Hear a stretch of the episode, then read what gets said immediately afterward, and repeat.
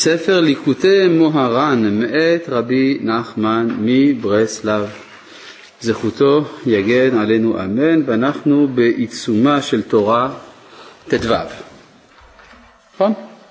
ככה אני זוכר. התחלנו את התורה הזאת בשבוע הקודם, שבוע שעבר,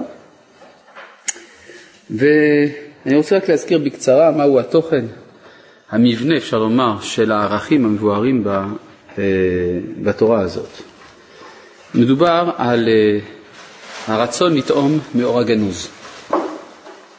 אור הגנוז הוא בהגדרה לא שייך לעולם הזה, הוא שייך לעתיד.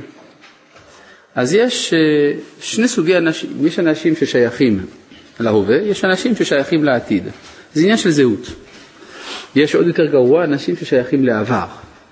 קוראים לזה דינוזאורים. כן? יש אנשים כאלה שהם תקועים בעבר, ו... אבל יש אנשים שהם שייכים להווה, יש אנשים ששייכים לעתיד. הבה נתבונן בשני סוגי האנשים האלה. האנשים ששייכים להווה, כשהם אנשים חיוביים, הם אנשים שאומרים עליהם שיש להם חלק לעולם הבא. כלומר, הם בני העולם הזה, שייכים להווה. אבל מאחר ואנשים טובים וישרים וחכמים, אז הם זוכים ש... לעתיד לבוא, הם יקבלו חלק לעולם הבא, אבל הם שייכים לעולם הזה. יש סוג אחר של אנשים, מדובר באנשים ששייכים לעולם הבא, אבל הם מטיילים בעולם הזה, יש להם חלק לעולם הזה. הם נקראים בתלמוד בשם בן העולם הבא. כלומר, לא מי שיש לו חלק לעולם הבא, כי מי שיש לו חלק לעולם הבא הוא כאמור בן העולם הזה, אבל יש אנשים ש... הם בני העולם הבא, הם שייכים מצד הזהות שלהם לשם. והם, יש להם חלק בעולם הזה, הם נמצאים איתנו, אבל מצד האמת הם כבר שייכים לעתיד. אותם האנשים ששייכים לעתיד, הם תואמים את אור הגנוז. מה זה אור הגנוז? בראשית הבריאה נאמר, ויאמר אלוהים יהי אור ויהי אור, והאור הזה נגנז. אותו אור שהקדוש ברוך הוא ברא ביום הראשון איננו משמש בעולם הזה, אבל הוא שמור לעולם הבא לצדיקים. יחד עם זאת, יש אפשרות לטעום את האור הזה. כתוב בספר הבהיר שנגנז לעמלי תורה. אנשים שעמלים בתורה, במיוחד בתורה שבעל פה, הם זוכים לטעום את הטעם הזה של האור הגנוז, וכל ישראל זכו לזה בנס חנוכה, אבל כפי שאמרנו, זה שייך חג שעבר, וכי אתרוגים אחרי סוכות וכשמן אחרי חנוכה. יחד, כן?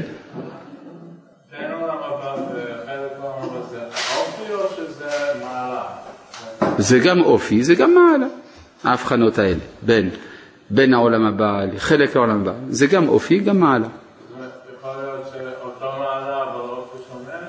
לא, לא, כלומר אדם שיש לו המעלה של בין העולם הבא, יש לו גם אופי של בין העולם הבא. אחד הסימנים למשל לכך, האדם שהוא בן העולם הבא, זה מי שיש לו חוש הומור. זו גמרא מפורשת במסכת תענית, שאנשים שיש להם חוש הומור, הם שייכים לעולם הבא. למה? בגלל שהעולם הזה, בניגוד לדברי הגשש, הוא לא מצחיק. נכון? העולם לא מצחיק, אז לא צוחקים. אז למה בכל זאת יש אנשים שצוחקים? יש שתי אפשרויות, או שהם ציניים, וזה דבר חמור מאוד, להיות ציני, כי זה בעצם ביטול כל ערך, או שהם מריחים, מרגישים, תואמים את האור הגנוז של העתיד לבוא. ברור? יעבדוך עמי. ברוך אתה אדוני אלוהינו מלך העולם שהכל בו. ובכן, יש אנשים כן שתואמים את טעם אור הגנוז, והשאלה היא איך תואמים את הטעם הזה. אז אמרנו, לפי ספר הבאיר, לעמלי תורה שבעל פה, זה נמצא שמה. אבל אם נדייק, לא סתם תורה שבעל פה, אלא חלק מסוים מאוד בתורה שבעל פה, תורת הסוד. כלומר, תורת הסוד היא מתאימה, היא מתאימה לנו טעמים שלא שייכים לעולם הזה. לכן אנשים גם נמשכים לשם ולא יודעים למה. כן? מי שיש לו משיכה אל תורת הנסתר, לא תמיד יכול להסביר מה מושך אותו שם. וההסבר הוא מובן, מדוע הוא לא יכול להסביר. בגלל שזה לא שייך לעולם שלו כעת, זה שייך לעולם אחר. אבל משהו דוחף אותו לשם. אז אם כך, השאלה שדן בה רבי נחמן כאן, כיצד אפשר לטעום את טעם הגנוז, לכאורה התשובה היא פשוטה, תלמד סתרי תורה, תגיע לזה. אלא מה, דע עקה, שאי אפשר ללמוד סתרי תורה סתם ככה. בעוד שתורה יותר קל להשיג את ה... סתם תורה, יותר קל להשיג את התנאים הדורשים, הנדרשים בשביל לימודה, גם לזה יש תנאים, לא כל אחד יכול ללמוד תורה סתם, אבל יותר קל לזכות לתנאים המאפשרים את לימוד התורה שבכתב, התורה הנגלית, מאשר התורה הנסתרת. לכן יש פה סולם שלם, וזה מה שרבי נחמן מסביר לנו בתורה הזאת, מהו הסולם שמביא את האדם למצב שבו יכולים להתגלות לו סתרי תורה, ומתוך כך גם יטעם מאור הגנוז. מה? אה? ודאי. אדם שהוא בן העולם הבא, הוא קצת סובל פה, כי הוא מרגיש שלא מבינים אותו. מצד שני, הוא הרבה יותר שמח מאחרים, כי הוא יודע לקראת מה הולכים. בסדר? לעומת זה, אנשים שהם בני העולם הזה מרגישים פה בבית, אבל הם גם פסימיים, יש להם, או על כל פנים ספקנים. הם ספקנים, אומרים, אתה אומר לו, תראה, התחילה הגאולה. איך אתה יודע? אני מריח את זה. אה, אתה מריח, אולי אתה טועה. מי אמר לך? מאיפה הביטחון הזה? בוא נשאר בספק. כן, ברור, אז הוא בן העולם הזה. כן? מאיפה אתם כל כך בטוחים? כן? זה השאלה אם אתה בן העולם הבא או לא. טוב, אז אה, איך, כאן אנחנו לומדים על הסולם, הסולם שמביא אותנו להיות, אה, לטעום מאור הגנוז, והסולם הוא פשוט מאוד. צריך בשביל זה יראה, היראה להעלות אותה אל שורשה שהוא הדעת, על ידי שהיראה עולה אל הדעת אפשר לעסוק בתורה הנגלית, ומתוך כך זוכים, מתוך מסירות נפש, לתפילה, ומתוך תפילה זוכים לסתרי תורה, ומתוך סתרי תורה לאור הגנוז. זה הסולם. פשוט מאוד, נכון? יראה דעת, תורה נגלית, תפילה במסירות נפש, תורה נסתרת, אור הגנוז. פשוט. עכשיו, אחרי שגיליתי לכם את כל המבנה של התורה הזאת, לא נותר לנו אלא לקרוא אותה שוב. אה, אני רק רוצה, שכחתי שלב. איך אדם זוכה לדעת על ידי, לא, לא, איך אדם זוכה לדעת? על ידי המשפט, שהוא שופט את עצמו, כן? שיש לו יכולת לשפוט את עצמו. מה שאתה אמרת, הכבוד, זה עוד לפני היראה, זה התורה הקודמת, תורה י"ד. בתורה י"ד אמר לנו רבי נחמן שצריך להעלות את הכבוד אל שורשו. ומהו שורש הכבוד? היראה. כאן אנחנו עסוקים בשלב מתקדם יותר, איך להעלות את היראה אל שורשה. ושורשה של היראה הוא הדעת. איך מגיעים אל הדעת? על ידי המשפט. זה מה שראינו, אני מציע אולי שנקרא בזריזות מה שכבר למדנו, כי זה יעזור לנו להבין את ההמשך. מי שרוצה, ואתם תהיו לי ממלכת כהנים וגוי קדוש, כן? מי שרוצה לטעום טעם אור הגנוז, היינו סודות התורה שיתגלה לעתיד, עכשיו הכל מובן, צריך להעלות מידת היראה לשורשה. ובמה מעלים את היראה? כן, מה זה להעלות את היראה? יראה יכולה להיות יראה ילדותית. יראה של יראת העונש, או סתם יראה מפני הסמכות, לא יראת הרוממות. לא יראה שיש עימה דעת. כן, כמו שמצאנו בספר מסיעת ישרים. תורה מביאה לידי זהירות, זהירות מביאה לידי זריזות, זריזות מביאה לידי נקיות, נקיות מביאה לידי פרישות, פרישות מביאה לידי טהרה, טהרה מביאה לידי חסידות, חסידות מביאה לידי ענווה, ענווה מביאה לידי יראת חטא. זה המידה כמעט לפני האחרונה. כן, מתוך תשע המידות המבוארות בספר מציאת ישרים, מידת היראה היא המידה השמינית. כן, ענווה מביאה לידי יראת חטא. אם כן, מדובר פה במידה עליונה מאוד. לא מדובר על היראה הפשוטה שיש לסתם בני אדם. אז אם כך, מהי היראה הזאת? מסביר רמח"ל, זאת יראה שמלוות עם דעת, מלווה בדעת. מי שיודע את השם, למד את הנהגתו, סתרי תורתו, הוא זוכה גם ליראה אמיתית, כי הוא יודע ממי הוא ירא. ברור? זה ענווה, זה ענווה שמביאה על ידי יראת חטא, יראת חטא שיש עימה דעת. אז זה נקרא להעלות את היראה אל שורשה. ובמה מעלין את היראה? בבחינת משפט. כמו שכתוב, מלך במשפט יעמיד ארץ. יש משהו לא ברור? אפשר לשאול. מה זה? לא לא, לא, לא, אמרתי שמה ששלושת המידות האחרונות במסיעת ישרים, ענווה, יראת חטא קדושה. כן? לא דיברנו הרבה על הענווה כאן, אבל גם שם הרמח"ל מסביר שכדי להגיע לענווה אמיתית צריך דעת השם. ורק אנשים שיש להם דעת השם, הם מגיעים לענווה, ומתוך כך ליראת חטא, ומתוך כך לקדושה. כן? כלומר, יש שלב שבו אי אפשר להסתפק רק בדתיות המרצית, מוכרחים גם להגיע לדעת. אז זה פה השאלה, ובמה מעלין את היראה? בבחינת משפט. שאדם רגיל להיות צלול, כן? משפט פה הכוונה צלילות הדעת. כמו שכתוב מלך במשפט, יעמיד ארץ, וארץ הוא בחינת יראה. כלומר צריך להעמיד את היראה. איך מעמידים את היראה? במשפט. כמו שכתוב, ארץ יראה. היינו שישפוט את כל עסקיו, כמו שכתוב, יכלכל דבריו במשפט, היינו שישפוט וידין בעצמו כל עסקיו, ובזה יסיר מעליו כל הפחדים, ויעלה בחינת יראה ברא ונקייה, ותישאר אך יראת השם ולא יראה אחרת. כן, סתם ככה אדם ירא מכל מיני דברים אחרים, אבל כשיש לו יראה שמלווה במשפט, אין לו יראה משום דבר. כי מספרים על הבעל שם טוב, שכשהוא היה ילד קטן, הוא הרי אביו נפטר כשהוא היה בן חמש, לא אביו אלא בעל שם טוב. אה, והדבר היחיד שזכר הבעל שם טוב שאמר לו אביו, זה אל תירא משום אדם. כן? כלומר, ברגע שאדם יש לו יראת שמיים אמיתית, הוא לא ירא משום אדם. ואם אדם ירא ממישהו אחר, הוא לא יכול גם להגיע ליראת שמיים אמיתית. כי כשאין אדם דן ושופט את עצמו, אזי דנים ושופטים אותו למעלה. כי אם אין דין למטה, יש דין למעלה, וכששופטים את האדם במשפט דלעילה, אזי הדין נתלבש בכל הדברים. כלומר, הכל, כל העולם כולו הופך להיות בית דין אחד גדול כדי לדון את אותו אדם שלא רצה לדון את עצמו. וכל הדברים נעשים שלוחים למקום לעשות בזה האיש משפט כתוב. כמו שכתוב, כמו שאמרו חז"ל, למשפטיך עמדו, אז הכל עבדיך, לעשות דין בזה האדם. אבל כששופט את עצמו, כשיש דין למטה, אין דין למעלה, ואין היראה מתלבש בשום דבר, לעורר את האדם, כי הוא בעצמו נתעורר, וזהו, ושם דרך. מי ששם אורחותיו, היינו ששופט אורחותיו, כמו שאמרו, ואלה המשפטים אשר טסים על ידי זה, הראינו בישע אלוהים, זה בחינת יראה, כמו שכתוב את האלוהים יראה, היינו בחינת יראה, עולה מהקליפה ומהאומות על ידי משפט. כלומר, יש יראה שמצויה אצל האומות, זאת הדתיות המבוהלת מפני האלוהות, המתייראת ביראה אלילית מהקדוש ברוך הוא, ועל ידי שאדם שופט את עצמו, הוא מעלה את היראה למקומה הנכון, שזאת יראה של אהבה. כי מתחילה הייתה נתלבש בקליפה, וזהו שהאדם מפחד את עצמו מאיזה דבר, משר או מגנבים או שר פחדים, זהו שהיראה נתלבש בזה הדבר, כי אם לא היה נתלבש היראה בזה הדבר, לא היה כוח בזה הדבר להפחיד את האדם. ושורש היראה הוא דעת. איך הוא יודע ששורש היראה הוא דעת? כמו שכתוב בעץ החיים, שמנצפח הוא בדעת דזה. כן, זה מושגים בקבלה שאין צורך לבאר אותם כאן.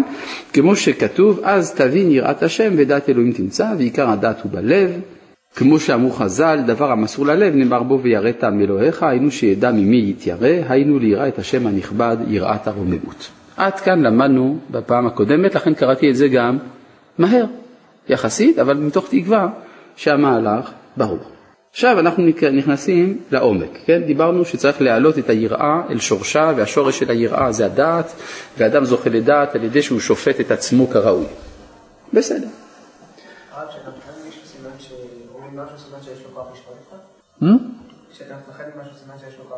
בדיוק. אם אתה מפחד ממשהו, סימן שאתה מזמין שאותו הדבר שאתה מפחד ממנו הוא זה שישפוט אותך. כלומר, אם אתה מחליט שאתה מפחד משר הביטחון, אתה מחליט שהוא זה שישפוט אותך. אם אתה לא מתיירא משר הביטחון, אז אתה נשפט על ידי השם, זה הרבה יותר טוב, הרבה יותר אמיתי. כי יש את צלילות הדעת. מה הכוונה ששר הביטחון שופט אותך? שהוא אומר לך מה לחשוב, הוא אומר לך מה להגיד, איזה הצהרות וכדומה. אשריך אבישי שלא שמעת חדשות בשבוע האחרון. כן, מה?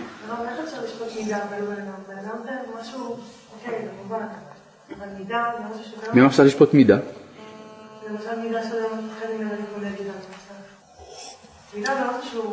למה שאדם יפחד? אה. אז הוא לא מפחד מהמידה, הוא מפחד מההתמודדות, זה משהו אחר. המידה עצמה לא מפחידה. נגיד יש לאדם מידה רעה, והוא צריך לתקן אותה. הוא מתיירא מלתקן אותה. כן? סימן שאין לו יראה באמת, יש לו יראה מהדבר הזה, במקום יראה מהשם. אה, הוא צריך לשפוט את עצמו, לדעת איפה הוא נמצא. כלומר, הוא צריך לדעת מה המצב של נפשו. וזה בהחלט ניתן, כלומר, אדם בהחלט יכול לדעת איפה הוא נמצא.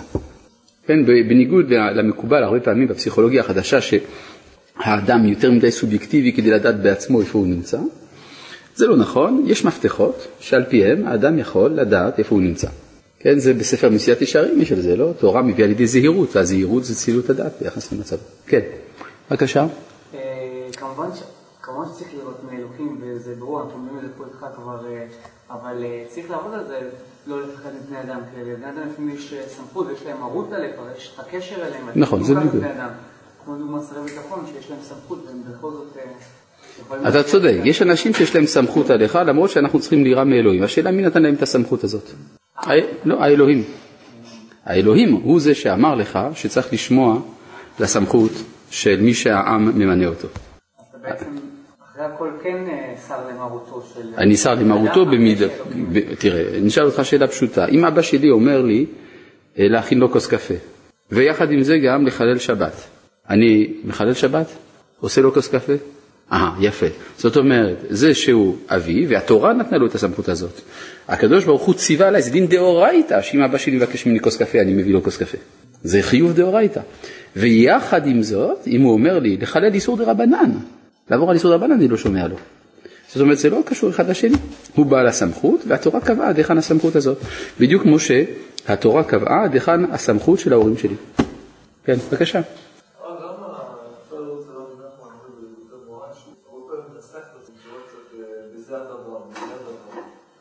הסגנון שלו, זה סגנון אה, אסוציאטיבי קוראים לזה. כלומר, הוא עושה אסוציאציות, הקשרים מה שנקרא. אתה אומר אה, מילה שהיא מזכירה לך מילה אחרת, שמזכירה לך מילה שלישית, וכשאמרתי את המילה התכוונתי למשמעות השלישית. כן? זה, זה הכוונה. זה צורת חשיבה סימבולית, זה סמלים. כן? אה, זה דווקא דבר שהתפתח מאוד במדע הנפש במאה ה-20. בתחילת המאה ה-20, מה שנקרא פסיכואנליזה, שהאדם איננו מדבר בדברים מפורשים, אלא מה שאנחנו באמת רוצים לומר, אנחנו אומרים אותו בסמלים. אנחנו אומרים כל מיני מילים, ואנחנו מתכוונים מאחורי המילים האלה למשהו אחר. דוגמה, כן, הילד הזה כל כך חמוד, זה ממש לאכול אותו. אז מה אומר לך פרויד? פרויד אומר, כשאתה אומר שאתה רוצה לאכול אותו, אתה מתכוון לזה. רק שאתה לא יכול לומר את זה. אבל באיזשהו מקום אתה תמודע רוצה להעלים את החמוד הזה. בסדר? יש לו ספר על היחס בין אה, בדיחות לבין התת-מודע. לדוגמה, בסדר? לא, זה מה שאני רוצה לומר, שמה שעושה רבי נחמן, הוא מדבר בשפה הזאת. הוא מסביר לך, כשאתה אומר מילה מסוימת, מה אתה מתכוון באמת מאחורי המילה הזאת. ולפעמים כדי לדעת מה אתה מתכוון מאחורי המילה הזאת, יש ריקושטים. כלומר, זה מזכיר לך זה, זה מזכיר לך זה, זה מזכיר לך את זה, כי הרבה פעמים יש דברים שאני רוצה לומר אותם, אבל לא נעים לי להגיד אותם. אז אני משתמש בשפה של צופן. זה מה שהוא עושה כאן. מובן? כן, בבקשה. אתה הצגת את המידות פה, כאילו על ידי הכבוד מגיעים ליראה, מיראה מגיעים לדעת, מהדעת מגיעים לשפיטה. לא, לא, לא, אמרתי לא, אמרתי מהכבוד, את הכבוד צריך לעלות ליראה, היראה לעלות אל הדעת על ידי השפיטה. על ידי השפיטה. אוקיי, אוקיי בסדר, מהיראה מגיעים לדעת. כן. עכשיו, בעצם, אחרי שהסברת את המידות, לא מעלה, כתוב שהיראה מעלה את הכבוד, לא? לא, מה שלמדנו, וזה בתורה י"ד, שצריך להעלות את הכבוד אל היראה. נכון. וצריך להעלות את היראה אל שורשה, שהוא הדעת. כן, כבוד, יראה, דעת. ראשי תיבות, קיד. כבוד, יראה, דעת. מה זה נותן? סתם ככה. כן, ברור. עכשיו אנחנו ממשיכים במה שעצרנו בו בשבוע שעבר, אות ד', וכשמגיע לבחינת דעת, זוכה להשגת התורה. כן, איך אמרו? אין בור ירא חטא ולא עם הארץ חסיד. אז אתה רוצה להגיע לתורה, אתה צריך להשתמש בשכל שלך, בדעת. אבל באיזה שכל, באיזה דעת? בדעת של יראה. כן, יש אה, הרבה פעמים בספרים, כשמדברים על יסודות האמונה, יש ביטוי כפול, כתוב דע והאמן שכך וכך. מאוד מוזר, או דע או האמן. איך דע והאמן? אלא שיש דעת שהיא מיוחדת למאמינים. כן? כלומר, בין כל מיני כיווני דעת, והרי יש הרבה הרבה אופציות, איך לחשוב, איך, ל, איך להשכיל, איך לפתח היגיון. אז יש שבילים מיוחדים של ההיגיון, וזה באמת היגיון, שהאמונה מדריכה אותנו כיצד להשתמש בהם, או באיזה שבילים ללכת. אז זה מה שהוא אומר כאן, הוא שמגיע לבחינת דעת, אבל יש דעת, זוכה להשגת התורה, כמו שכתוב, אני חוכמה, שכנתי עורמה. מה זה עורמה? שכל, נכון? לא כמו בעברית מודרנית. בעברית מודרנית כשאומרים עורמה זה ביטוי של, של גנאי, כן? ערמומיות, כן? אבל אצל חז"ל וגם בתנ"ך המילה ערום או עורמה זה ביטויים חיוביים, שהגנה שאדם הוא פיקח, בעל שכל. אני חוכמה שכנתי עורמה, ששוכנת התורה אצל בר דעת, כמו שכתוב, קודשא בריחו, יהב, יהיב חוכמתה לחכימין. ומאן דעה לידעי בינה. זה פסוק ב... מה? ב? מי אמר בזוהר? סתם. הוכחת בזה שאתה, שאתה בא לשיעור בלי ספר, נכון? מי שיש לו ספר, האם הוא יודע מאיפה הפסוק הזה? דניאל, כל הכבוד, איך אתם יודעים? כי זה כתוב, בסדר. בסדר. אבל אגב, סתם ככה, מאוד מאוד מומלץ לבוא לשיעור עם ספר. מאוד. אתה רוצה, אני אתן לך הלוואה, שרק שתקנה. טוב, אבל יש שני בחינות תורה, כן, רוצים לזכור, מה? אה? לא, זה בסדר, הוא כבר מסתכל שם, תודה, נדיבות לב. אני יודע שאצל נשים יש משהו מיוחד, רוצים תמיד ששתי בנות יסתכלו באותו ספר ביחד, זה משהו מיוחד. לשיעורים שלי מכון נורא אני רואה את זה. טוב, אבל יש שני בחינות או שתי בחינות תורה. יש בחינת נגלה, זה נכון, נכון? טוב, יש בחינת נגלה ובחינת נסתר. רוצה לשאול, למה יש בתורה נגלה ונסתר? אם, אם הכל זה תורה, אז שיהיה תורה אחת, כן? נגסתר, כן? או נסלה, כן? אבל למה צריך נגלה ונסתר? כי יש תורה הנדרשת אל הכל, ויש תורה הנדרשת ליחידים. ויש לפעמים תוכן ששייך לתורת הסוד, שעבור ההמון רק יבלבל אותו, ועדיף שהוא לא ידע אותו. למשל, מצאנו בהר סיני מהלך כפול. כתוב, וירד השם על הר סיני. מצד שני כתוב, ומשה עלה אל האלוהים. אני לא מבין, אם כבר הוא ירד, אז שירד עד הסוף, כן? כלומר, אם הקדוש ברוך הוא כבר עשה לנו טובה, שהוא ירד על הר סיני, אז, ש, ש, אז למה צריך שעוד משה יתאמץ ויעלה עוד קצת? כן? מסביר הרב קוק במדבר שור, כי יש שני תורות. יש תורה עבור ההמון, על זה נאמר וירד השם על הר סיני. והתורה ניתנה לכל ישראל. אבל יש תורה ליחידי סגולה, ויעל משה. כן? וזה היה חשוב שמשה יעלה כדי לקבל את אותו חלק של התורה שהעם עוד לא מסוגל לקבל, כדי לשמור אותו לאחרית הימים. כדי ש... זה מעניין מאוד הטענה שמביא הרב קוק, היה אפשר שיבואו אומות העולם באחרית הימים ויגידו, עכשיו אנחנו רוצים לזכות לסתרי תורה, אבל זה לא של עם ישראל, זה של כולם.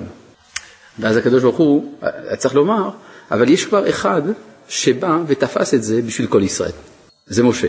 כלומר, משה עשה טובה לכלל ישראל שהוא עלה אל האלוהים, וזה מה שנאמר, עלית למרום שבית שבי, לקחת מתנות באדם. כן? מה זה עלית למרום שבית שבי? שבי ראשי תיבות, שמעון בן יוחאי. כן? לקחת את החלק הנסתר של התורה, לקחת אותו בשבי, כדי לקחת מתנות באדם, כדי לתת את זה אחר כך לכל ישראל, אף סוררים לשכון יא אלוהים. אז אם כך, מה? לא הבנתי. איזה דרוש? זה אחד הדרושים בחג השבועות, משהו באזור. כן. וממש הגויים, אם לא, היה, לא היו סתרי תורה ניתנים לפחות ליהודי אחד, אז הגויים היו אומרים זה לא מיוחד לעם ישראל, אז זה שייך לכל העולם. בכלל, צריך לדעת, סתרי תורה יש בהם ממד יותר אוניברסלי מאשר בנגלה של התורה, תורה שבעל פה. יש איזה משפט מאוד מעניין שקיבלתי בשם הרב יצחק שנרסון. הרב יצחק שנרסון היה בן דודו של הרבי מלובביץ' האחרון, השביעי. הרב יצחק שנרסון פעם אמר את המשפט דלהלן, מי שלא לומד זוהר הוא לא בן אדם, אבל מי שלא לומד גמרא הוא לא יהודי. מה, מה, מה המשפט הזה רוצה לומר? זה משפט שאמר אותו אדם גדול, אז כנראה יש, יש עומק בדבר. התורה שבעל פה, דהיינו הגמרא, זה שייך לזהות היהודית. כלומר, אנחנו לומדים גמרא כדי לדעת מי אנחנו. אנחנו הרי יהודים, אז אני רוצה לדעת איך יהודי חושב. יהודי חושב כמו גמרא, זה הכלי. אבל יש תוכן פנימי נסתר, והתוכן הזה הוא אוניברסלי, הוא שייך בעצם לכל האנושות כולה, והוא דווקא נמצא בתורת הסוד. ולכן דווקא בין הדתות, האפשרות שיהיה חיבור בין הדתות, או הבנה בין הדתות, בתחום הנגלה של הדתות זה בלתי אפשרי. כי הדוגמות סותרות זו את זו. אבל בתחום המיסטיקה, אפשר לומר, תורת הסוד, אז שם יש כן חיבור. ולכן היה מקום למחשבה של אומות העולם, שתורת הסוד זה לא שייך לישראל. מובן מה שאני... מה? גם אומות העולם יכולים... כן, אומות העולם יש להם יותר שייכות לזה. זה דבר מאוד מעניין, אה, שאצל אומות העולם יש מסורות פנימיות שמאוד דומות למסורות הפנימיות שלנו. עד כדי כך שחוקרי הדתות באוניברסיטאות, באקדמיה, סבורים שתורת הסוד שלנו בעצם באה מהגויים, כן? ואינם מבינים שפה מדובר בעצם בתשתית הרוחנית הכללית שבאה מהאדם הראשון, והיא מקבלת לבוש מיוחד דרך תורת הסוד שלנו. גם הרמב"ם אומר מצד שני, שאתה לא יכול להיכנס לפרדס עד שלא מתקבלת שלך ב...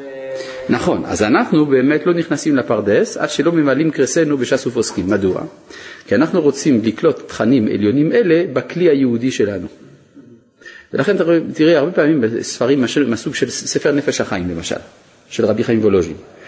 תראה שזה מאוד מאוד עקבי אצלו. כל רעיון שהוא מביא, הוא קודם כל מביא רעיון מהגמרא, מהמדרש, מביא אולי גם איזה פסוק שאומר את זה, ורק אחר כך מביא לך איפה זה כתוב בזוהר ואיפה זה כתוב אחר כך באריזל. כן? כי הוא רוצה לעטוף את זה. כן? כלומר, הוא לא רוצה למסור לך את הידיעה הסודית בפני עצמה, הוא אומר איך היא נקלטת בנפש הישראלית. אז יש לזה, יש מדרש, יש גמרא וכו'. בסדר? מה אמרת התפיסה של משה? הוא לקח את זה לאפן היהודי, אה, מדוע משה עשה את זה? כן, זו שאלה, כן? הרי גם כתוב, אנחנו קראנו את זה הבוקר, נכון? שמשה ביקש, ונפלינו אני ועמך מכל העם אשר על פני האדמה, כלומר שמשה ביקש שתשרה שכינה על ישראל ולא על אומות העולם. מה זה צרות העין הזאת? מה אכפת לו? יש לך מתנה טובה, תן אותה לכולם, לא? נכון? זו השאלה שלה. וגם מה הוא שינה בעצם? מה הוא שינה, כן? כן, כן. אז הוא הבין כנראה שיש משהו מיוחד לעם ישראל דווקא. השאלה היא למה, כן? מה אתה רוצה? מבחינה זאת הסוד של הדתות האחרות הוא כמו תורה בגויים או כמו חוכמה בגויים? הסוד שזה אצל אומות העולם זה מבחינת חוכמה בגויים. ברור. אבל אני רוצה לענות על השאלה שלו. הוא שאל למה, למה משה עשה את זה ומה משה, נתחדש למשה בתורת הסוד שלו. כן? זאת השאלה. התשובה. אה, קודם כל, מדוע משה עשה את זה? בגלל שזה חשוב להסתיר מן הגויים את המידה של הצדק שיש בטענתם. נאמר ככה, עשיו הוא האויב שלנו. יש לנו מספיק בעיות איתו גם ככה. אם הוא גם היה מבין למה הוא צודק, לא יכולנו לעמוד נגדו. לכן, משה ביקש שלא תשרה שכינה אצל אומות העולם, כלומר שהם לא יבינו, שהם לא ידעו מהו התפקיד שממלאים בכלכלה האלוהית.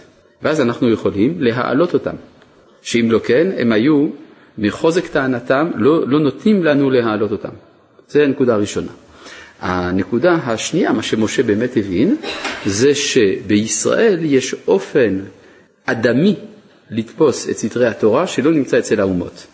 כלומר, אצל האומות, הסתרים שהם עוסקים בהם, התכנים הרוחניים, אפשר למצוא את זה הרבה בוודא, בכל המיסטיקות כולם. כן? אנחנו רואים שהם נפגשים עם העולם הרוחני כאל מין מכונה רוחנית. ואז יש אכזריות גדולה, הרבה רוחניות, אך אין מוסריות. כלומר, לא, יש תולדות מוסריות למגע עם העולם הרוחני, אבל אין קשר מהותי בין המוסר לעולם הרוחני. וזה מיוחד לישראל, וזה כנראה מה שמשה הבין כשהוא הלך לקחת מתנות בשביל האדם, כלומר בשביל ישראל. לקחת מתנות באדם, והאדם זה ישראל, לא? טוב, כן. כן, כן, כן, שלהם. כן. ולכאורה שבמין זה יותר טובה, כי בעצם כל הבעיה זה שהם לא מבינים שהתפקיד שלהם. לא, לא, לא, לא, לא, לא. יש, גם, יש להם גם תפקיד בהתנגדות שלהם אלינו. התפקיד בהתנגדות? כן, כן, אז זה מסוכן שהם ידעו. כן? כלומר, יש, יש דברים שעדיף שאדם יעשה בלי לדעת מה הסיבה שהוא עושה. כן. זה אגב אותה שאלה ששאל יעקב אבינו את המלאך, שהוא נלחם איתו, אמר לו, מה שמך? לא רצה לגלות לו, נכון? למה זה תשאל לשמי? מסביר הרב קוק בפנקס אה, י"ט, פנקס י"ט זה נקרא? לא, י"ג, סליחה, פנקס י"ג, שיצא בהוצאת אה, מכון הרצייה. הרב שמה מסביר שאם הוא היה ניתן שם למלאך שנלחם עם יעקב, אז הוא היה מפסיק להיות המלאך שנלחם עם יעקב, כי זה, הוא שטן, הוא יצר הרע, הוא וכולי. אם היצר הרע כבר יודע מה המטרה שלו, אז זה כבר עבירה לשמה, עבירה לשמה זה כבר לא רשע, אז היה מתבטל. לכן היה עדיף שהוא לא ידע, כן? שלא יינתן לו שם, שם הכוונה, לא, שלא תתברר מטרתו. כן, בבקשה.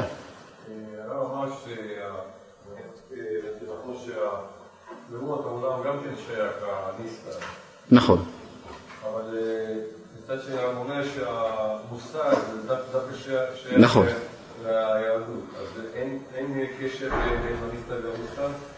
יש קשר בין, המוס, בין המוסר והנסתר בישראל. ולכ... לא, לא חייב. אצל אומות העולם אנחנו אומרים שהם באים במגע עם העולם הרוחני בלי המוסר. אה, האם לפי מה שאני אמרתי משתמע שהמוסר והעולם הרוחני זה אותו הדבר? לא, ממני ישתמע דווקא שלא. אם אני אמרתי לך שאומות העולם באים במגע עם המוסר, עם הנסתר, לא דרך המוסר, ואילו בישראל אנחנו מעלים את זה למדרגה יותר גבוהה כי אנחנו קולטים את זה דרך המוסר, אז מה זה אומר לגבי השאלה שלך? שזה שני דברים.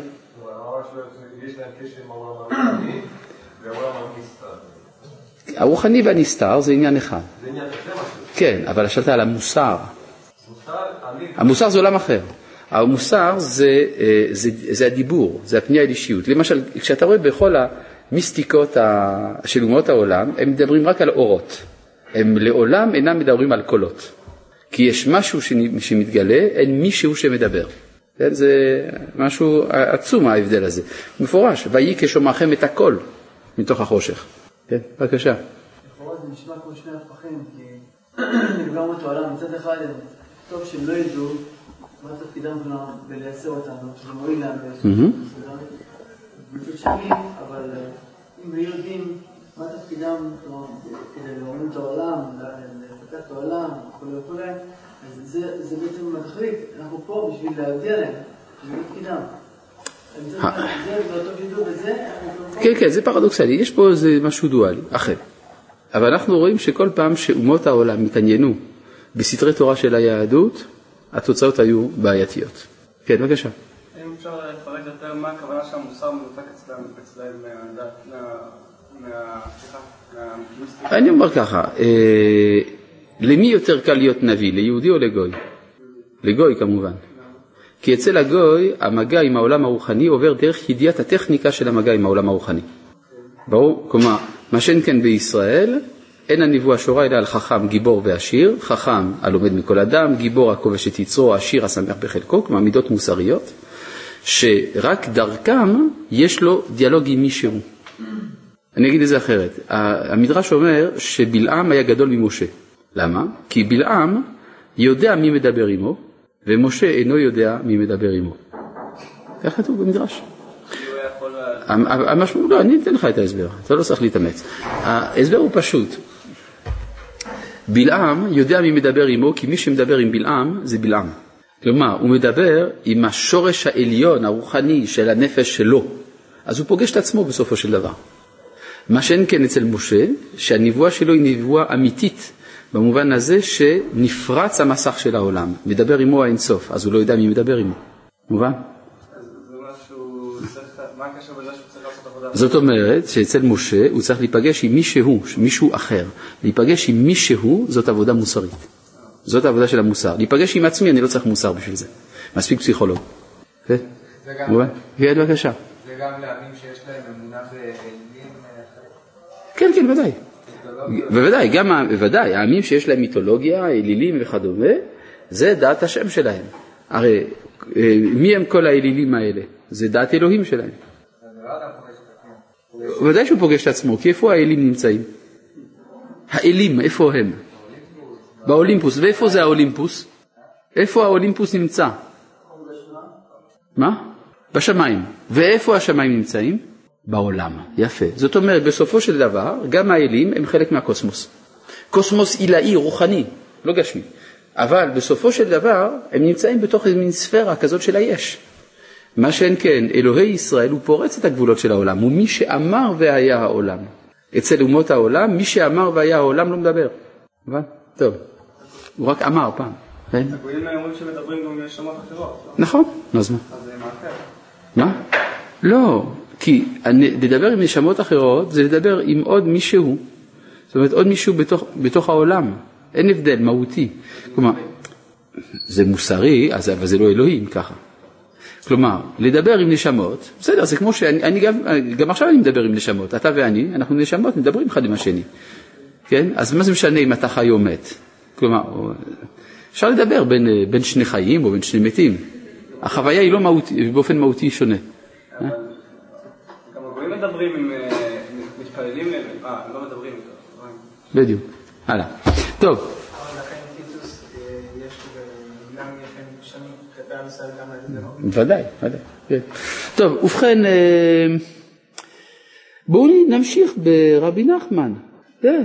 אז אני חוזר פה לאות ד' וכשמגיע לבחינת דעת זוכה להשגת התורה, כמו שכתוב, אני חוכמה שכנתי עורמה, ששוכנת התורה אצל בר דעת, כמו שאמרו, קודשא בריחו, יהיב חוכמתה לחכימין, פסוק ב...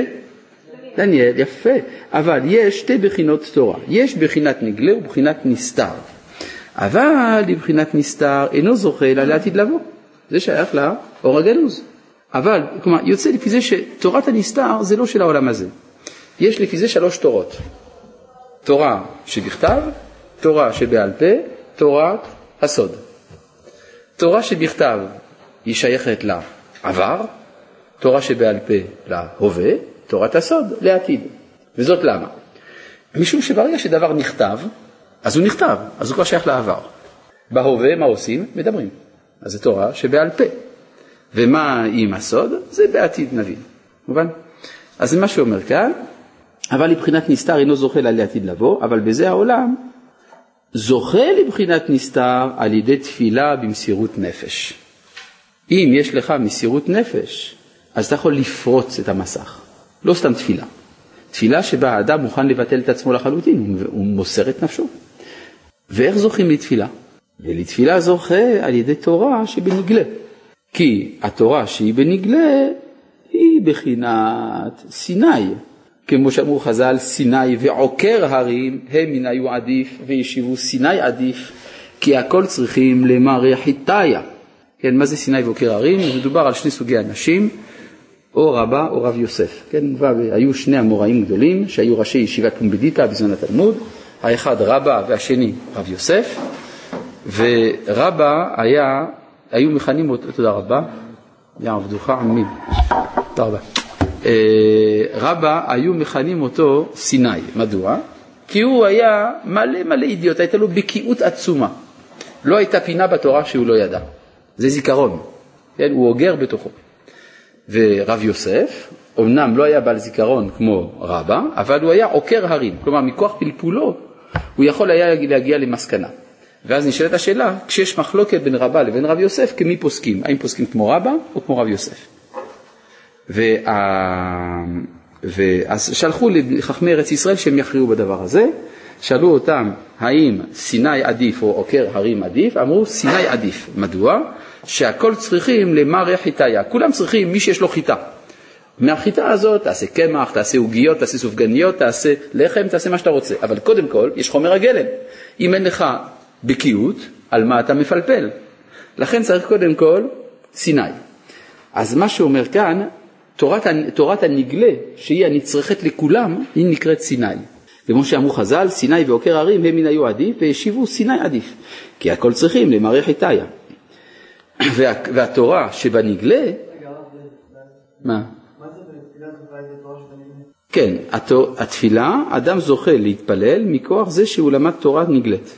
תורת הנגלה, לא תורת הנסתר. כן? הוא אומר, כי, אבל הוא יסביר לנו, כי התורה שהיא בנגלה היא בחינת סיני, כמו שאמרו חז"ל, סיני ועוקר הרים, הם מן היו עדיף, וישיבו סיני עדיף, כי הכל צריכים במערכת תאיה, והתורה שבנגלה, הכל צריכים לה. אבל התורה שבנסתר, זעירין אינון, כלומר מעטים הם, דצריכין שצריכים לה. ובחינת סיני ובחינת שפלות, כמו שאמרו חז"ל, שהניח הקדוש ברוך הוא כל ההרים, ולא נתן תורה אלא אל הר סיני. וחז"ל אמרו שתפילת השפל אינה נמאסת. כלומר, אתה לומד תורה נגלית, אז אתה מפתח שפלות, ואם יש לך שפלות, אתה יכול להתפלל. כי אדם שיש בו שפלות, שפלות הרוח, ברור שתפילתו מתקבלת. כמו שכתוב, לב נשבר ונתקה אלוהים לא תבזה. ועל ידי תפילה, שהיא במסירות נפש, שמבטל כל גשמיותו ואין גבול, וכשאין גבול, אז יכול להשיג התורה של העתיד, שהיא אינה גבול ואינה נתפסת בגבול. אז מה זה תפילה של מסירות נפש? האמת היא שהוא לא בדיוק מסביר פה מה זה תפילה של מסירות נפש, אבל הוא הסביר את זה בתורה הקודמת. שזה תפילה שבה האדם אינו מכוון לצורך עצמו. למשל, גם כשהוא מתפלל על הרפואה, הוא מתכוון לרפואה של העולם, או רפואת הנשמה. הוא לא מתכוון לרפואת גופו. אז מה יהיה עם רפואת גופו? זה יבוא מעצמו. כן? בעקבות התפילה על נשמתו. זה רק לכלל, או שגם מתפלל לרפואה של מישהו אחר? גם כשהוא מתפלל לרפואה של מישהו אחר, חשוב לו לרפא את הנשמות של אחרים. כן? זה, זה, זה המדרגה של אותו צדיק, אז דיברנו על הקושי שיש בזה. כי מה יהיה עם הרפואה של הגוף? דיברנו בתורה הקודמת, בוודאי אתה היית כבר, נכון? לא, שמעת את התורה הקודמת? לא. אז תלמד, אין ברירה. יש הקלטות, הכל מוקלט. כן, בבקשה. כשדיברת על רבי נחמן אמר פה אה, שלושה דברים, התורה שבכתב, התורה שבעל פה והנסתר. רק שנייה, שנייה. דניאל, יש לך כפית? אתה הבאת תה, אבל הוא הסוכר למטה. כן, בבקשה, כן. אה, שלושה אה, מישורים, המקום של התורה שבעל פה, תורה בכתב והנסתר. נכון. התורה שבעל פה זה ההווה, הנסתר זה עתיד, נכון. והבכתב זה העבר. נכון. התורה שבכתב, מובאים שם נביאים ודברי נבואה שמדברים על העתיד ועל ההווה ועל... ברור, אתה צודק, בתורה שבכתב יש נבואות כלפי העתיד, אבל זה כבר נכתב. שה... כיוון שזה נכתב, זה שייך לעבר. לא שהתוכן הוא עבר, המהות של התורה הזאת היא עבר. בסדר? זה מה שאמרת. גם ספר הזוהר נכתב. זאת אומרת שהוא הולך ונהיה עבר. גם התורה שבעל פה נכתבה. ברוך תהיה. תודה רבה. מה? אתה צודק, אבל ברגע שמשהו נכתב, הוא מפסיק להיות סוד, ואז החלק הסודי שלו נהיה עוד יותר סוד. כלומר, זה שהדפיסו את הזוהר, זה לא עשה את הזוהר ליותר גלוי, זה עשה את הסוד שבו ליותר נסתר. מובן? טוב, הלאה. מה? מה? מה לא מובן? כי זה, שה, זה שהזוהר זה סוד, זה לא בגלל שלא לא גיליתי לך, כן? יש לי איזה משהו, הנה זה פה, זה בתוך הכיס, אתה לא רואה. זאת אומרת שברגע שאני אראה לך, זה כבר יפסיק להיות סוד. לא, זה לא ככה. זה סוד במהותו. לכן כשכותבים אותו, זה רק מבלבל את האויב, זה עושה מיסוך עוד יותר גדול. כן. שבדבר. זה פשיטה שבפשיטה, כי זה בלי יראת שמיים. כן. זה בלי יראת שמיים שם. טוב. כן. אפשר להגיד על התורה שבכתב? זה הכי נסתר שבנסתר. התורה שבכתב זה הכי נסתר שבנסתר, אתה צודק. ולכן, בלי תורת הנסתר אי אפשר להבין את, תורה, את התורה שבכתב. מה? איך היא יכולה להיכתב? זאת אומרת, זה, זה באמת, אה, מסתירים מאיתנו משהו. התורה שבכתב נכתבה, ואז אנחנו לא מבינים אותה. אם היא הייתה נשארת בעל פה, היינו מבינים אותה יותר. טוב, אה, וזהו, מה? ואז, אז ואז מתפללים. הוא אומר, מי שמבטל גשמיותו יכול להתפלל. ואם הוא יכול להתפלל, יזכה לתורת הנסתר. נכון? ככה הוא אומר. ואז, כן, אבל הוא הסביר לפני כן שהוא מבטל גשמיותו כדי להתפלל. הוא הסביר את זה לפני כן, פשוט הוא לא יכול לחזור על זה כל הזמן. טוב, וזהו שאמר. עכשיו, על פי זה מובנת אגדה של רבא בר חנה, שכבר הסברנו אותה למעלה בתורה ג', וכאן הוא נותן פירוש חדש. כלומר, אתם רואים שלפעמים הוא משתמש באותן האגדות, ונותן פירוש אחר לגמרי לאגדות. וזהו שאמר רבא בר בר חנה, לדידי, לעצמי, חזי לי, אני ראיתי, ההיא הקרוקתה. מה זה הקרוקתה? צפרדע. ראיתי צפרדע. דהווה כי אקרא דהגרוניה, שהייתה גדולה, הצפרדע היה גדול, כמו אקרא דהגרוניה. כלומר, אקרא זה הכרך, העיר, הנקראת אגרוניה. ואקרא דהגרוניה כמה הווה, מה הגודל של העיר הזאת? שיטין בתי, היו שם שישים בתים. עתה תנינה בלעה, הגיע תנין, בלע את השישים בתים האלה. עתה פושקנצה ובלע לתנינה, הגיע עורב, עורב נקבה, ובלע את התנין. וסליק יטיב באילנה, ועלה העורב וישב באילן. תחה זה בור, אה, כמה נפיש חילה דאילנה, כמה גדול כוחו של האילן. אמר רב פאפא בר שמואל, אילאו דהוויעתם להם נה. רב פאפא בר שמואל אומר, אם לא הייתי שם לא הייתי מאמין. אבל הוא היה שם. אז מה הוא ראה? ראה אילן, שעליו יש עורב, שהעורב בלע אה, תנין, שבלע 60 בתים. זה בלע צפרדע שגדול כמו 60 בתים, מה? משפט האחרון הכי קשה. למה? מה זאת אומרת? אה, אם לא הייתי שם לא הייתי? אני לא יודע. כלומר כל השאר אתה אומר זה מובן לגמרי, כן? זאת אומרת צפרדע אה, 60. לא, הוא מעמיד את זה. כן, אני לא מבין מה זה אומר, כן? זה צריך להבין. טוב. כן, ברור, יש פה, יש פה אה, איזה משהו, יש פה איזה משל, נכון? מאחורי הדברים האלה. השאלה איך מאמין בזה. איך הוא מאמין בזה? מה מה גרם לו... הוא היה שם, הוא אומר, אם לא הייתי שם, לא הייתי מאמין, אבל הוא היה שם. אז- שם אני עוד לא יודע, אם אני אלמד את רב נחמן אני אדע מה זה להיות שם, כן? זה כמו שכתוב, ויאמר השם אל משה, עלה אליי ההרה ואהיה שם. ברור שאם אתה עולה אתה שם. אלא כנראה לפעמים אפשר לעלות לאיזשהו מקום ולא להיות שם. אז רב פאפא היה שם. טוב, אקרוקתא, פירוש, פירש רש, מי זה רש? זה רבנו שמואל. מי זה רבנו שמואל? הרשב"ם, רבנו שמואל בן מאיר, נכדו של רש"י, אחיו של רבנו תם, פירש רש, צפרדע, וזה בחינת עליית היראה לשורשה, כלומר כל הדברים שלמדנו עכשיו יבוארו דרך ההגדה הזאת, אה, או נגיד מבארים את ההגדה הזאת, זה בחינת עליית היראה לשורשה, היינו דעת, כי צפרדע היא מילה מורכבת, ציפור דעה. כן, כמו שכתוב בתנת אביליהו רבה, פרק ז', ובכוונות ההגדה של האריזל.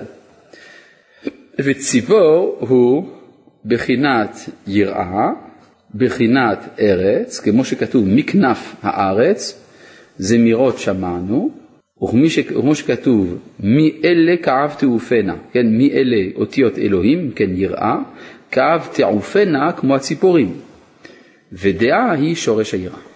כלומר, בעצם מה הוא ראה? כשהוא ראה צפרדע, הוא ראה שצריך להעלות את היראה לדעת. זה מה שכתוב בתחילת תורת ט"ו. זה מה שראה רבא בר חנא. צריך להעלות את היראה לדעת. ודמיה לאקרא דאגרוניה. זה היה דומה לאקרא דאגרוניה. אז מה זה, מה זה אגרוניה? לשון קרע בגרון. זה פסוק, כן? קרע בגרון אל תחסוך, כשופר הרם קולך, והגד לעמי פשעם, ולבית ישראל חטאותם. איפה זה כתוב? אה? ישעיהו פרק נ"ח, איך אתה יודע? כי זה כתוב. כן. מתי אנחנו קוראים את זה אגב? זה הפטרה, לא? מה, הפטרה של יום כיפור שחרית, נכון? ואותי יום יום ידרושון ודעת דרכי יחפצון, כגוי אשר צדקה עשה ומשפט אלוהיו לא עזב. נו, זה... מה אתה עושה ביום כיפור בזמן ההפטרה? ש... טוב, אל דן. כן. אז אה, לשון, אז אם כן, תדמיין לאקרא דאגרוניה, זה כמו הצפרדע הזה, דומה לאקרא דאגרוניה, כי לשון קרא בגרון, וזה בחינת תורה שבנגלה, כן, הרי תורה שב, שבנגלה אומרים אותה, תורה שבסוד לא אומרים אותה, ששש, אומרים סליחה ביסוד, אז כמו שאמרו חז"ל, למוציאיהם בפה, כן, שכתוב חיים הם למוצאיהם, אל תקרא למוצאיהם, אלא למוציאיהם בפה, ולכן בבית המדרש כשלומדים גמרא למשל, אומרים את זה בקול רם, כן? ראיתם? כן? נכנסתם פעם אה, לספרייה למדעי היהדות באוניברסיטה? הכל שקט. נכנסים לבית המדרש, הכל רעש, נכון? זאת אומרת, שם לומדים נסתר, כנראה באוניברסיטה, ופה לומדים את הנגלה. אז זה מה שהוא אומר כאן, קרא דאגרוניה זה תורה שבעל פה, זה התורה הנגלית, כמו שאמרו חז"ל, מוציאים בפה. כי על ידי עליית היראה לבחינת דעת זוכים לתורה שבנגלה. אז כלומר, צפר דעה, כלומר היראה עולה אל הדעת, דומה ו- כאקרא דאגרוניה, ועל ידי זה זוכים לתורה שבנגלה. ואקרא דאגרוניה כמה הווה, שיטין בת הרי למדנו שהתורה ש... שהתורת הנגלה מזכה את האדם לכוח התפילה, נכון? ככה למדנו. כי זה מביא שפלות, והשפלות מביאה לתפילה. ואיך נקראת התפילה? שיטין בתה, שישים בתים. למה? הנה הוא מסביר. זה בחינת תפילה. כי כשאנו קוראים לקדוש ברוך הוא בתארים של בשר ודם, והוא נמצא לנו בכל קוראינו אליו, זה חסד השם יתברך. כי אם לא היה בחסדי השם יתברך, לא היה כדאי לקרות ולכנות את השם יתברך בתארים ושבחים ותיבות ואותיות. אבל זה הכל חסד של השם יתברך. כלומר, על פי השכל אתה לא יכול לדבר על הקדוש ברוך הוא. אז לפי על פי השכל אתה גם לא יכול להתפלל. אבל יש מגמה מוסרית בבריאה שהאדם יוכל להתחבר אל האלוהות בדרך התפילה, ולכן נעשה חסד שמותר להשתמש בתארים, וממילא מותר גם להתפלל. זה חסד. אז אומרת שיש קשר מהותי בין החסד לבין התפילה. מי הוא עמוד החסד בעם ישראל? אברהם. אברהם יש לו קשר עם התפילה? בוודאי, כי נביא הוא והתפלל. אז זהו שיטין בתה, זה בחינת חסד, בחינת אברהם. כמו שכתוב, שישים המה מלאכות, פירש רש"י, זה בחינת אברהם. ובתי, כן, שיטין בתי. בתי לשון בתי מלכות, וזה סמכוני באשישות. איפה זה כתוב סמכוני באשישות? שיר השירים. כמו שמשימים אשישות כנגד אור גדול, כדי להסתכל באור הגדול על ידי אשישות, כן, גזר חסדו לסמוך אותנו בתארים ושבחים האלו, וזה לשון סמכוני. מה זה סמכוני? מלשון האות סמך, זה שישים, סמך זה שישים, סמכוני, שהוא בחינת סמך, הוא בחינת שישים המה מלאכות, בחינת אברהם שהוא בחינת סמך בתי. איך, איך ההקשרים נעשים אצל רבי נחמן, כן? ואתה תנינה ובלעה, אבל בא התנין, בלע את הצפרדע. כלומר, יש משהו שיכול להפיל את כל הבניין הזה. כן? בלע את הבתים. את הצפרדע, שהיה כמו 60 בתים, כן? התנין. אז התנין הוא מסוכן מאוד. אדם זוכה לתורה שבעל פה, על, על תורת הנגלה. על ידי תורת הנגלה הוא יכול להעלות את היראה לשורשה ועל ידי כך לזכות לתפילה. אבל יש משהו שיכול להפיל אותו. מי זה? התנין. תנינה זה בחינת נחש שמסית את האדם. מה ההסתה של הנחש? סתם ככה רגילים להגיד מה זה ההסתה של הנחש? יצר הרע, נכון? תאוות, אה, כל מיני דברים רעים. אבל זה מה שכתוב. מסית את האדם שיתפלל לתועלת עצמו. זה הנחש. ברגע שהאדם מתפלל לתועלת עצמו, זה אמנם כשר, אבל כבר אי אפשר להגיע לסתרי תורה. כן? כמו הב לן חיי ומזונה או שאר תועלת. כן? הרי בספר הזוהר כתוב שבראש השנה השכינה מתייפחת לפני הקדוש ברוך הוא ואומרת, כולם מתפללים על החיים שלהם במקום להתפלל עליי. כן? ואת פושקנצה ובלעה, והגיע העורב, עורב נקבה, כן? פירש רש, עורב. ואמרו חז"ל, מי שמשחיר פניו כעורב, ומי שנעשה אכזרי על בניו כעורב. היינו שמתפלל בלי שום כוונת תועלת עצמו, ואינו חושב לכלום את עצמו, ונתבטל כל עצמותו וגשמיותו, ונתבטל כאילו אינו בעולם, כמו שכתוב, כי עליך הורגנו כל היום. וזה בחינת שחורות כעורב. ועל ידי זה סליק ויתיב באילנה. כלומר, ברגע שיש לאדם מסירות נפש בתפילתו. מה זה מסירות נפש בתפילתו? שהוא מתפלל לא על עצמו, אלא על ריבוי השפע האלוהי בעולם, ממילא הוא זוכה לסתרי תורה. מה זה סתרי תורה? סליק ויתיב באילנה, שזוכה לבחינת תורה שבנסתר. תורה שבנסתר נקראת אילן, כמו שכתוב, ישת חושך סתרו. כן, הרי השחורות כעורב זה חושך, והתורה, תורת הנסתר, היא בבחינת חושך. כן? מה? העורב, כי העורב נעשה אכזרי. על בניו, זאת אומרת שאיננו מחפש תועלת עצמו. שדברי תורה מתקיימים רק במי שמוכן לוותר על הכל, כולל פרנסת אנשי ביתו, כן? שסתרי תורה, מה? כן. שסתרי תורה, האדם זוכה להם על ידי חושך. היינו, מסירות נפש שמשחיר פניו כעורב, כי הם בחינת חושך, על שם עומק המושג.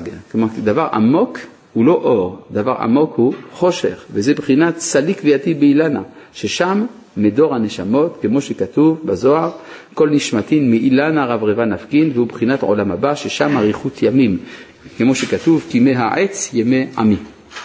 וזה זוכה על ידי תפילה, כי הקדוש ברוך הוא מתאבד לתפילתם של ישראל. וכשישראל מתפללים לפניו וממלאים תאוותו, אזי נעשה כביכול בבחינת אישה. לכן זה עורב נקבה. מה זה אישה? שהוא מקבל תענוג מעימנו. כמו שכתוב, אה, אישה ריח ניחוח לשם. אישה, אתם מבינים אותיות? אישה. על ידי הריח, הריח ניחוח שמקבל נעשה בבחינת אישה. ונקבה תסובב גבר, שהקדוש ברוך הוא נעשה בבחינת מלבוש נגלה, היינו מבחינה, מבחינת שהיה מתחילה בנסתר, עכשיו נתגלה על ידי התפילה. כלומר סתרי תורה מתגלים, וקודשא בריחו ואורייתא כל אחד, ואז על ידי התפילה נתגלה אורייתא, היינו סתרי אורייתא. תחה זה כמה נפיש חלה בדאילנה, בואו ראה כמה גדול הכוח של האילן, היינו, כמה נפיש חילה דהי סתרי תורה. ש... מה? מה? האישה פה הכוונה מבחינת מקבל. היינו כמה נפיש חילה דהי סתרי תורה. מה? הכוונה מי שמתפלל באופן שהוא לא רוצה לזכות את עצמו. כן, היינו כמה נפיש חילה דהי סתרי תורה שאין יכולים להתלבש בשום דבר מוגבל, בשום גוף, אלא במי שמשחיר פניו כעורב ונעשה כעורב על בניו. אז לפי זה, למה רבי נחמן לא מסביר לנו את דברי רב פאפא בר שמואל שאומר אילאו דהווה אתם לא הם לי? כי זה פשוט. רב פאפא אומר, אם לא הייתי שם, כלומר אם לא הייתי עובר את כל החוויות האלה שמתוארות כאן, לא הייתי יודע על מה הוא מדבר. למה הוא לא האמין לרב שלו? מה? זה לא, זה לא דברי תורה, זה סיפור של חוויות. אז זה כמו שלמדנו לגבי, אה, לגבי יראת השם, שהן יראת השם היא חוכמה, שיראה כי היא לבדה חוכמה. מדוע? מסביר הרב קוק. בשאר התחומים, אם אני צריך להסביר לך משהו, אז אתה לא צריך לעבור את כל החוכמה שאני עברתי, אני יכול למסור לך בקצרה את כל המהלך. מה שאין כן בתורת הנפש, שמוכרחים לעבור בעצמנו את כל התהליך המבואר בספרים, אם לא, אנחנו לא מבינים על מה מדובר. גם אנחנו לא מאמינים לזה. אנחנו גם כן לא מאמינים לזה, תלוי. לא. אני לא יודע אם עברת את זה או לא. אם עברת את זה, אתה מאמין לזה. אתה לא עברת את זה, אתה לא מאמין לזה. עד כאן, שלום.